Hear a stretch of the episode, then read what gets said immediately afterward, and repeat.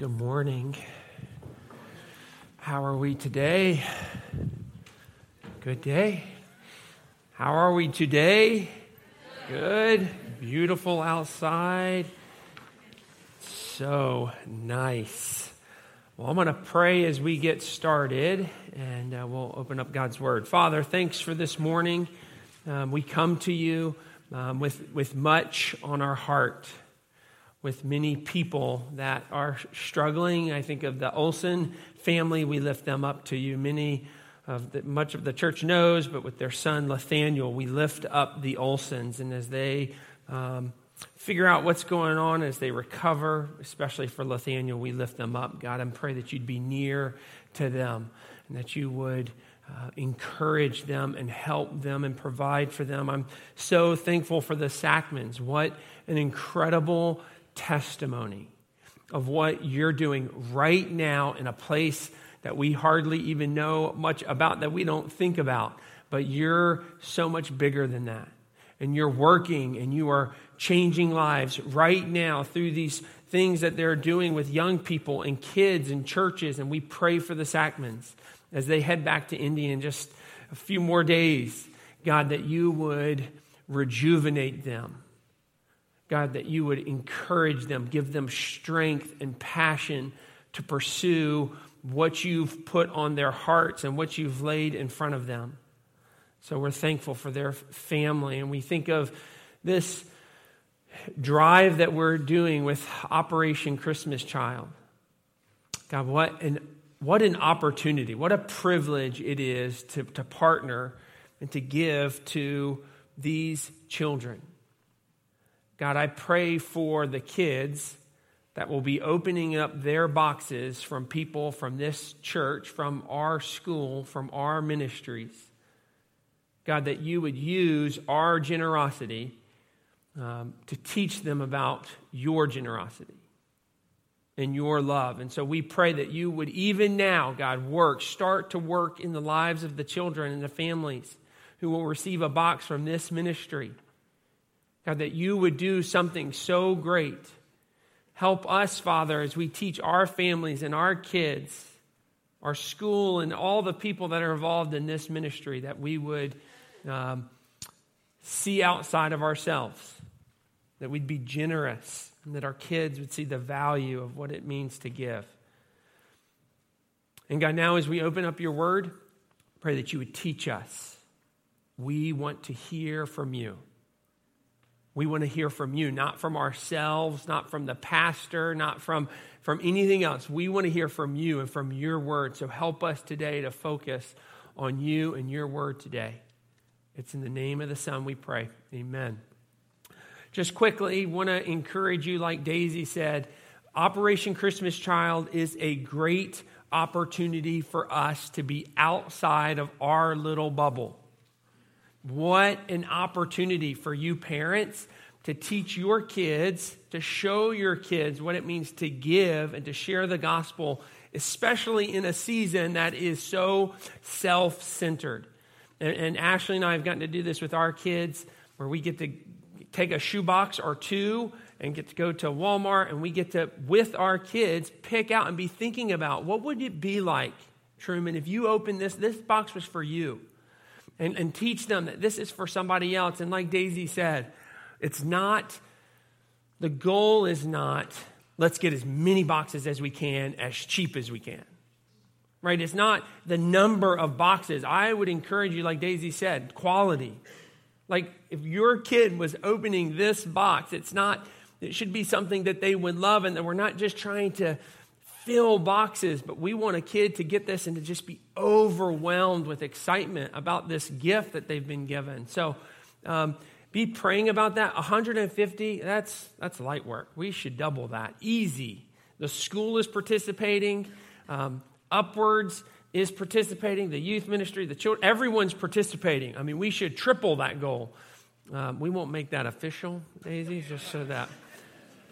Um, grab a box you can do the individual items however you want to do it is fine uh, but she's in the lobby grab the, the insert or a box and we're excited to see what god's going to do we're in ephesians 3 this morning working our way through Ephesians.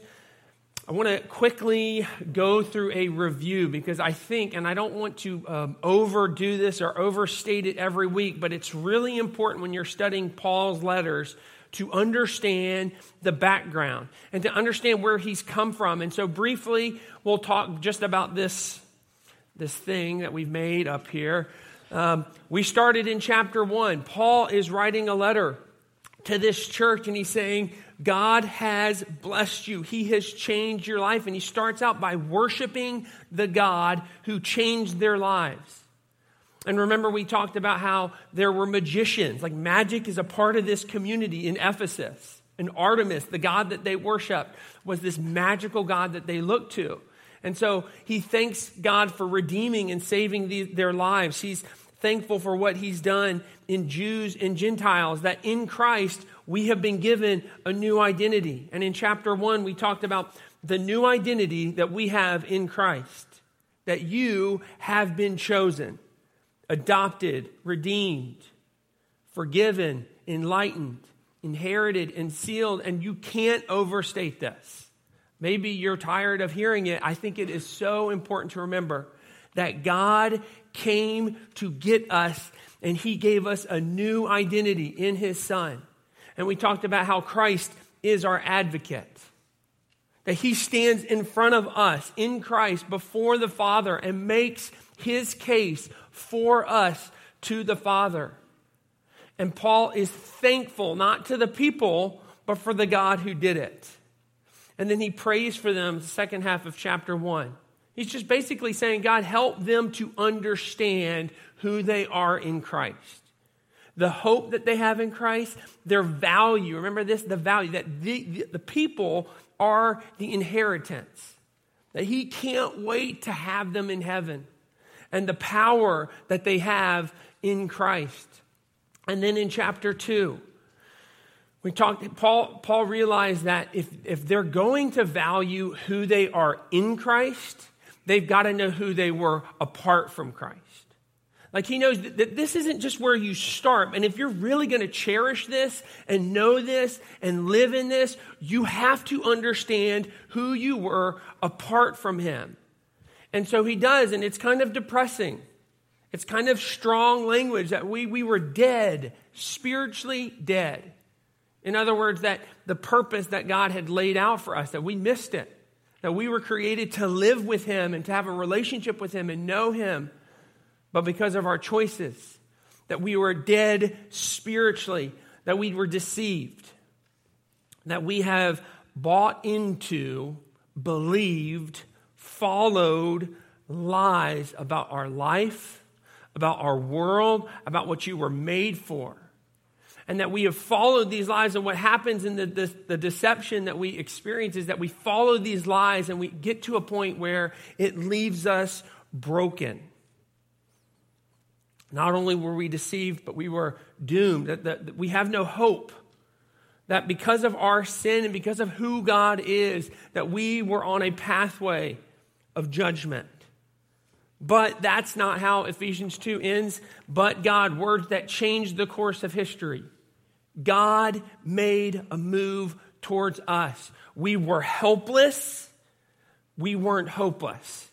Like our hope was that God did something about our situation. And, and He did everything. That's what grace is. He did everything because we were dead. Dead people don't move. Dead people don't contribute. Dead people don't help. He did everything in His grace through His Son that if we, in our faith, take hold of and trust what Christ has done, that we step into this box.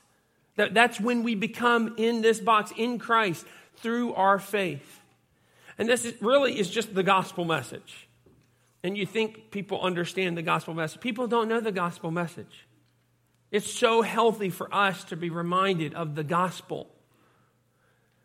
And then Jonathan last week talked about the implications of what it means to be in this box. It's just not that we get to sit in the box and that life is all good, but that when, when we are in this box, in Christ, it has implications on how we live and how we relate to one another.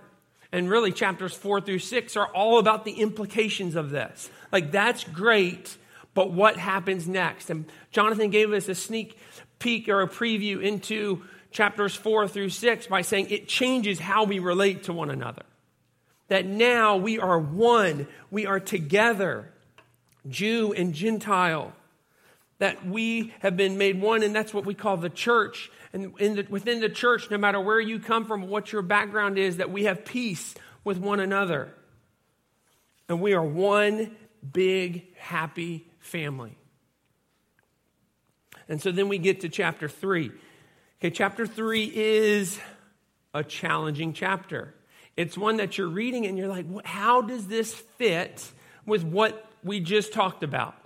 Okay, tra- chapter 3 is transitional.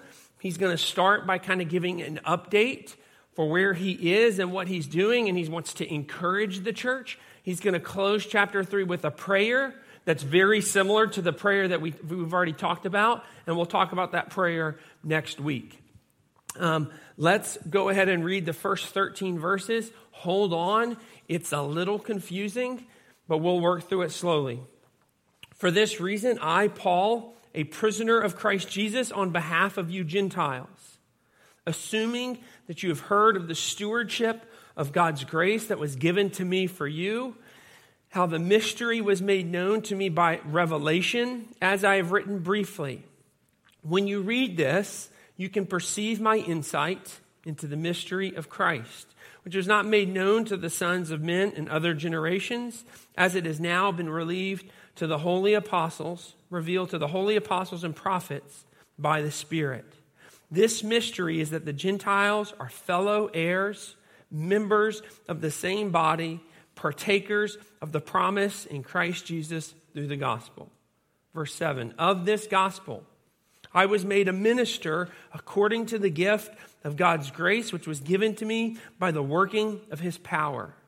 To me, though I am the very least of all the saints, this grace was given to preach to the Gentiles the unsearchable riches of Christ and to bring to light for everyone what is the plan of the mystery hidden for ages in God, who created all things, so that through the church the manifold wisdom of God might now be made known to the rulers and the authorities in the heavenly places. This was according to the eternal purpose that He has realized in Christ Jesus our Lord, in whom we have boldness and access with confidence through our faith in Him. So I ask you not to lose heart over what I'm suffering for you, which is your glory. Wow, clear. Okay, this is convoluted. It's a bunch of thoughts kind of put together. And as I started thinking about this passage, I'm thinking, what is the point of what Paul is sharing? And so, what you see here is Paul going off on a rabbit trail completely. He starts these first couple of words, and then in, the ESV, you see a dash. Okay, that dash is basically saying, hold on, Paul's about to go off. Like he's about to explain some things. Um, and so I think what I, th- I think it is helpful for us as we start to kind of try to get the big picture before we get to the rabbit trail. So Paul starts to make his point. Let's put it up on the screen. He starts to make his point. He's saying, I, Paul, a prisoner of Christ Jesus, on behalf of you. He's saying, I'm in prison for you. But it's like he starts talking about the Gentiles and he gets really excited. Okay, but I think it's good to go to the very end and say, what was the point that he was making before the dash? So let's go to verse 13. It says, So I ask you not to lose heart over what I am suffering for you, which is your glory. Here's his point. He's saying, I am a prisoner for you. I am suffering for the Gentiles. Don't be discouraged. This is his big idea of these 13 verses. I am suffering for you. Don't be discouraged. I'm in prison, a six by six prison for you. And the, and the, the church was upset they were discouraged. And so the rabbit trail, what the rabbit trail is, is him explaining kind of a backdrop to his suffering. He's going to say, Let me give you a framework to understand why I'm suffering. Let me explain to you kind of how this happened, why God is doing it. He's, in essence, he's trying to encourage them in their suffering, to give them some explanation. But our kind of our main thought this morning is this that in Christ, you will suffer. We will suffer. Paul was suffering. And that just because you're sitting in this nice little box doesn't mean that we are um, free from suffering. I was starting to think through the sermon, this main point on Monday morning, and, and I was, I typed up this slide, and I thought, huh, does it need a comma or does it not need a comma? So I put up both. I sent a, t- a, p- a text to my wife, to my, my grammar. She's really good at grammar, and it, nothing derails a sermon like some misplaced grammar, and so she's good at it. I texted her, I said, Hun, do I need the comma or do I not need the comma? She said, Leave the comma. And then she said, then she said, These sermons make me nervous. Because when you start talking about some of these things and thinking about some of these things, typically you walk into some of these things. That was Monday morning. Got home Monday night, and we got a phone call from a neighbor, an old neighbor in Virginia. And just devastating news. We were really close knit in a close knit neighborhood, townhouses in Virginia, and we loved our neighborhood. We loved the people that were around us.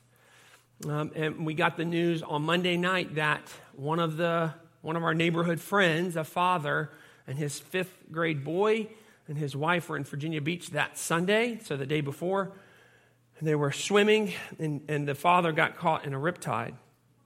And he passed away that afternoon on the beach, and the family was there. And this little neighborhood, our little community, was devastated. I mean, we, we had text messages coming in. We're talking to different people, and, and it was, it still is devastating. One of our neighbors put on Facebook, he said, This is so much more than painful. This is excruciating. Um, and it's like, this is the reality. This is the reality. We will suffer. This life is hard.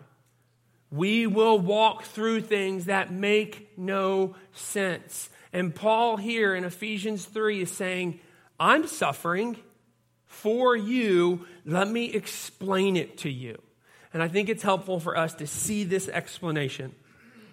Okay, three questions I want to look at that I think Paul's answering in this little rabbit trail. Okay, first question Why shouldn't they, the church, why is he saying to the church, you should not be discouraged in light of my suffering? Why shouldn't they be discouraged? He's suffering, he's in prison. And Paul tells them in verses 2 and 3 and 7 and 8 Okay, and I want you, so here's what he's saying. He says, I'll read these two verses. Assuming that you've heard of the stewardship of God's grace that was given to me for you, how the mystery was made known to me by revelation, as I have written briefly. Here's what Paul is saying. Why shouldn't you be discouraged, little church? Because God did this to me that this is God's plan for my life. That this wasn't something that I crafted up on my own, but that God clearly came to me and said, This is your purpose. Look at verses 7 and 8 of the gospel.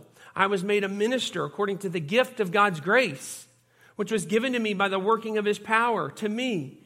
Though I'm the very least of all the saints, this grace was given to preach to the Gentiles the unsearchable riches of Christ. God did this to Paul. Paul did not just create this himself. So, why shouldn't they be discouraged? Well, because they should realize that God is clearly behind this entire situation. I don't know that if there's a story in the, in the New Testament that illustrates this point any better than this. Paul was not behind this big plan. Like when Paul was converted, Okay, Saul was not like interested in things of the gospel. Like Saul wasn't like seeking out answers to his deep questions. I was reading about his conversion, Acts 9. It says Saul was breathing threats and murder against the disciples. Like that's where Saul was. He's at, like killing disciples was as easy to Saul as breathing. Like that's a pretty rough spot. That when he goes to Damascus, he's not going to, to seek out his spiritual questions and answers. He's going to kill disciples. That's the mission that he's on, and God has to blind him. What does this communicate to us? That God was behind everything that was happening to Paul, that God found him, that God told Paul, verbally told Paul, this is what you were created to do. Galatians tells us that this God had determined before eternity past that this was what Paul was going to do. He was preaching a message about the Jews and the Gentiles. He was preaching specifically to the Gentiles the unsearchable riches of Christ. God revealed himself in his grace and gave him this mission. You will share the unsearchable riches of Christ. Unsearchable. Like you can't Google it. Like you can't understand the depth of the riches. And what are the riches of Christ? It's this right here. Like you can't comprehend it. Untappable, unfathomable. You can't get the depths of what Christ can do for you. And Paul was called, revealed by God, to share this message to the Gentiles. So they shouldn't be discouraged. Because Paul's not just doing this on his own, that God has a huge plan that he's working out. And, and God's plan for Paul to take this to the Gentiles, okay, was never, like, God never told Paul how it would work out. Like, it would be discouraging if God said to Paul, You're going to go preach this message to the Gentiles, it's going to go really well. They're going to love it. Churches are going to start, mega churches. People are going to receive you. It's going to be like, if that was his message, that little church should be discouraged. But God didn't tell Paul about how it would be received. And it didn't take, um, you don't have to think much about how it would be received, how Paul would have imagined it being received. Okay, he knew that this message would not be received well. So the suffering makes sense. You're going to the Gentiles and you're going to tell them that they're one with the Jews in Christ. Okay, that is a problematic message. Jews and Gentiles did not hang out. Generations and generations and generations of separation and division. Jews were taught to not mingle with or to be with the Gentiles, and the Gentiles hated the Jews. We've got blood being spilled. We've got anger and, and this, this huge division between the Jews and the Gentiles. And Paul is told to go and share the message that we in Christ are one big happy family. Tear down the walls, tear down the veil, everyone together, let go of your cultural, what you've done culturally your entire life, and we are sitting next to each other. We're sharing meals with one another. That anyone can come to Christ and we're together. And listen, Paul must have known that this message would lead to suffering. And that's what he's saying. He's saying, don't be discouraged. God is doing something. Okay, so that's the first question. Why shouldn't we be discouraged, Paul? You're in prison. The second question that you just can imagine this little church asking what's the purpose of all of this? Like, why, God? What, what are you doing here? How is it helpful that Paul's in prison? Here's what his answer, and we'll look at verses 4 through 6 and 9 through 10. Here's what he's saying Don't be discouraged, church. You're looking at one little situation. I'm in prison. Okay? he's saying, God is doing something bigger. Yeah, you're discouraged. He can't come and he can't preach to you, and Paul's in prison. That's not good. But he's saying, God is doing something bigger. You don't understand the bigness of God's plan of what He's doing right now. My dog Buster, I talk I guess I talk a lot about Buster. He was chewing, he was messing with his paw a couple weeks ago. Just messing with I'm like, what's wrong, Buster? And I looked at his paw and it was very, very red. Okay, he must have been, I don't know, biting it, chewing, not chewing, whatever he was doing. I took him to the vet. The vet took a look at it and said, You know what? Your dog is not, that's not good. And he said, If you don't do something about this right now, your dog is going to, he's going to really hurt himself because he will keep messing with his paw. And then she brought out the cone. the cone. She said, You need to put the cone on your dog. I'm like, When? Like, she said, All the time. He lives in the cone. I'm like, That's shameful for him. Like, that's embarrassing. And I introduced Buster to the cone. I took him outside, and he's looking at me like, What are you doing to me? There are dogs around right now. Like, why would you do this to me? He sleeps. He, it's hard to sleep in a cone. He doesn't, he doesn't know what to do. He doesn't get it. He's just, he's just embarrassed. He's being shamed in our community of dogs because he's got this weird cone on his head and he's had to wear this cone for it's been a long time now. Okay he doesn't get the big picture. He's a dog. Yeah that's a good point. We sometimes get so focused in the here and the now that we forget that there's a reason behind some things. There's a reason behind it. Now you may not get it here and now but paul is saying there's something bigger happening here. And he hits this point so hard. Look at verse 4. When you read this, you can perceive my insight to the mystery of Christ, which was not made known to the sons of men in other generations, as it's now been revealed to his holy apostles and prophets by the Spirit. This mystery is that the Gentiles are fellow heirs, members of the same body, partakers of the promise in Christ through the gospel. Here's what he's saying God's doing something new. And what I am doing is so much bigger than me being in prison. God's not after one tribe and one tongue and one nation. He's after all the tribes and all the nations, Gentiles, outsiders. No longer. You're now part of the family. And he's saying this is big. This is a mystery. What that means is that the generations before haven't understood it. Like in God's perfect timing, He hasn't started this, this outworking. And now Paul is saying, I'm a part of this mystery that's now been revealed. Something new is happening. He's saying this is worth suffering for. This is worth suffering. What's the purpose? Well, it's so much bigger than me being in prison. God is doing something great. Not only is he saying that God has this new big plan, he says, God has a big plan for the church, not the Jewish church, the Jewish Gentile church. Look at verse, um, look at verse 9 and just listen to the, to the calling for the new church.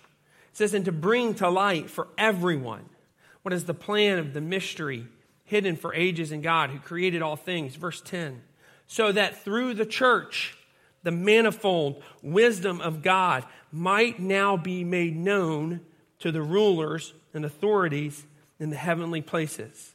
This was according to the eternal purpose that he has realized in Christ Jesus our Lord. Think about this. Like he's saying, it's bigger. It's bigger than me being in prison. God has something huge for the church. And just think about what, what was he was talking about with the angels. Okay, he said, that the church, through the church, the manifold wisdom of God might be made known to the spiritual realm. Okay, just let that just sink in for a moment. The angels are watching the church to see what's about to happen. Okay, we know a lot about angels.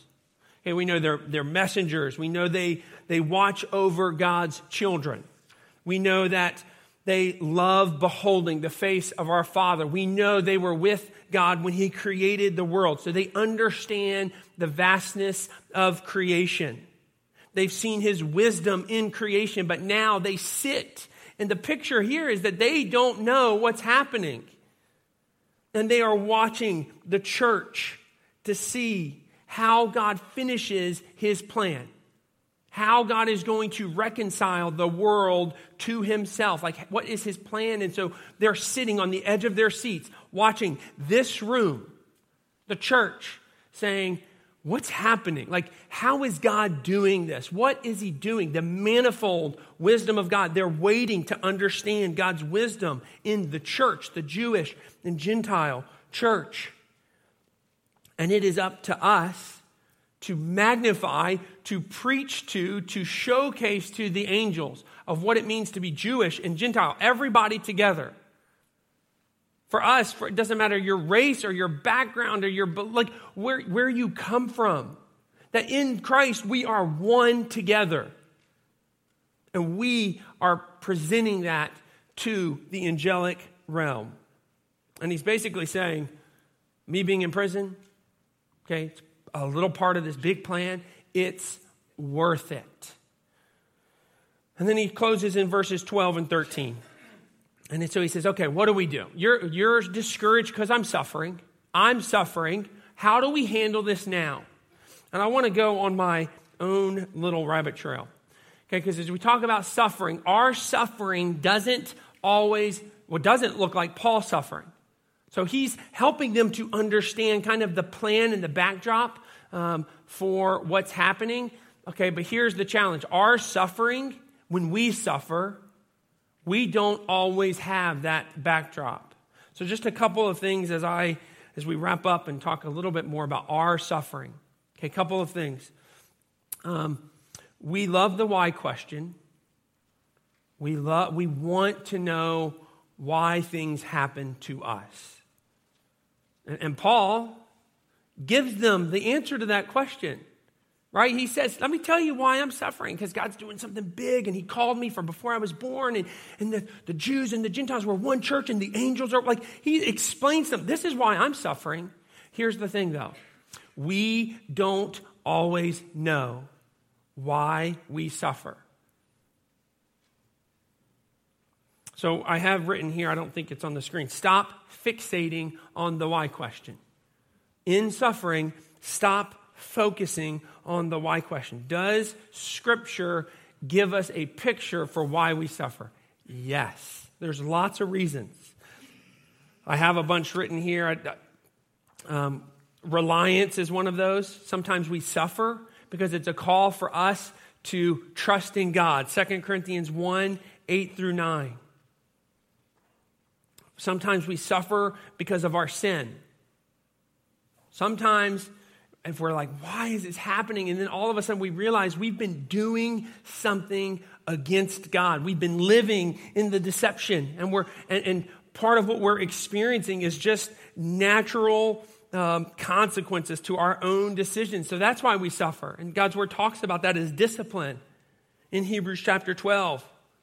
Sometimes we suffer because he wants to reveal to the world what Christ suffered, how Christ suffered. There's a passage in 2 Corinthians 4 that talks about how in our own afflictions, we are testifying to Jesus who was afflicted. Okay?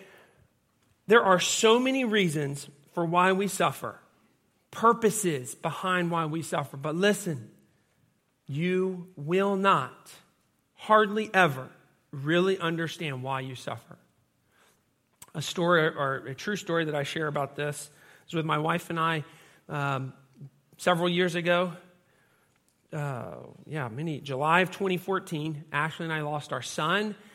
His name is was Graham. He was 18. We were 18 weeks pregnant. Some complications, and and you know we were obviously so excited, and we go into the hospital because of these complications, and the doctor tells us that your baby's not alive, that your baby has no heartbeat. And we were just broken. I mean, 18 weeks is far, I mean, it's far along. And, and, we were just devastated. And the doctor told us that you have to go to the hospital and you have to deliver this baby. So we went to the hospital, um, the same hospital that we would have delivered him a few months later. So here we are on a, on a floor where babies are being delivered, and we know that we have to deliver our son who's not alive. Um, and we were there for three days. I can't even tell you. I mean, it just was not what we were thinking. I mean, we thought, quick, like you go in, you face this, you do this, and but things weren't working correctly, and I don't even remember what happened, but we were there for three days waiting to deliver our son. Um, and it was excruciating. I mean, it was so painful to hear the babies and to have to explain this to people and to. Um, and I just remember thinking, why, God, why are you doing this? And I remember I was writing a note to our church to just explain, like, here's where we've been, here's some changes. And I opened up my Bible app, and the verse for the day um, when I was writing this note to our church. Romans 11:33. Oh, how great are God's riches and wisdom and knowledge. How impossible it is for us to understand his decisions and his ways. Oh, how great are God's riches and wisdom and knowledge. How impossible it is for us to understand his decisions and his ways. God's manifold wisdom. We couldn't, we can't, we still don't understand it. We will never understand it.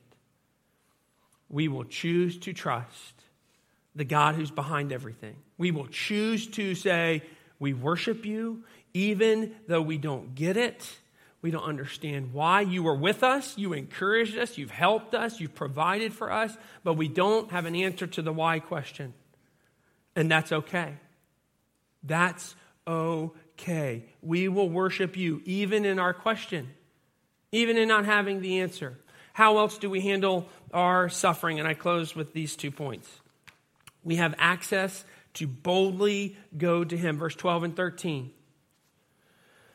in whom we have boldness and access with confidence through our faith in Him. Just think about that. We have access in our suffering to go to God. No limits. You have no limits on going to God. You don't need a priest. You don't need me. I should still have a job, but you don't need me. You don't need me to go to God. You have access, unlimited access to go to God in your suffering, to be bold with your access to Him. When I was thinking about being bold and just going to God, you're thinking of prayer. You think of the lament psalms that we talked about this summer, that we can be honest with God. We can talk to God, and God is there. Just like when your kids come to you, you're always there for your kids, right? Always. It's a big game, you're there for your kids. I mean, yeah, I mean, you're doing something on the, you're there for your kids. Sure, you are. When they are hurting, when they're suffering, you're really there for your kids. Right? You're really like, there something's not right. It there no game matters.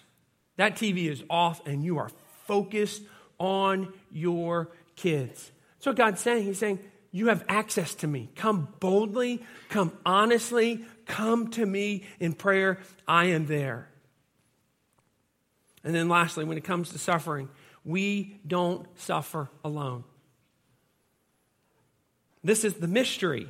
This is what he's talking about. We don't suffer alone as Jews or Gentiles, that we have the church. And that as the church, we can suffer together. And I think back of our situation with our son. I mean, we were crushed. The church helped us through it. That's an understatement. This, the church walked us through it. The church picked us up and helped us get through it because we had nothing. And people were there. And it's the church that is there to help us handle suffering. And so I want to encourage you as we close as we suffer and as we have questions about our suffering, I want to encourage you. Sometimes we have a picture into it. Sometimes we have some answers why it's happening or what's the purpose for it. Sometimes we learn the purpose behind some of our suffering decades down the road. Like you look back and you're like, oh, okay. God was doing this. He was drawing me to himself, and I met this. Like you can see, like after the fact. Sometimes we have no idea, and you'll never have an idea. Does not change God's desire for us to go to Him in boldness in Christ, to lay it out before Him. We're going to sing a song as we, we close, In Christ Alone. A beautiful song. Let's pray. Father, thank you so much that you have not left us to suffer alone. That we have each other, we have this church that can walk us through every step of the way. And we're thankful for the story for Paul God, that it's clear that you are doing something incredible through Paul with the church. And we're thankful for that, that we can know and believe and trust that you are doing something great even today. God, I pray for the person in here who, in this moment, is suffering, who is completely overwhelmed with their situation. God, I pray that you would meet them in their suffering. I pray that this church would meet them in their suffering. And like your son has done for us, that we would help carry the burden. God, we love you. We thank you that in Christ we suffer, but that you meet us there and you don't leave us alone to handle it. It's in the name of your son we pray. Amen.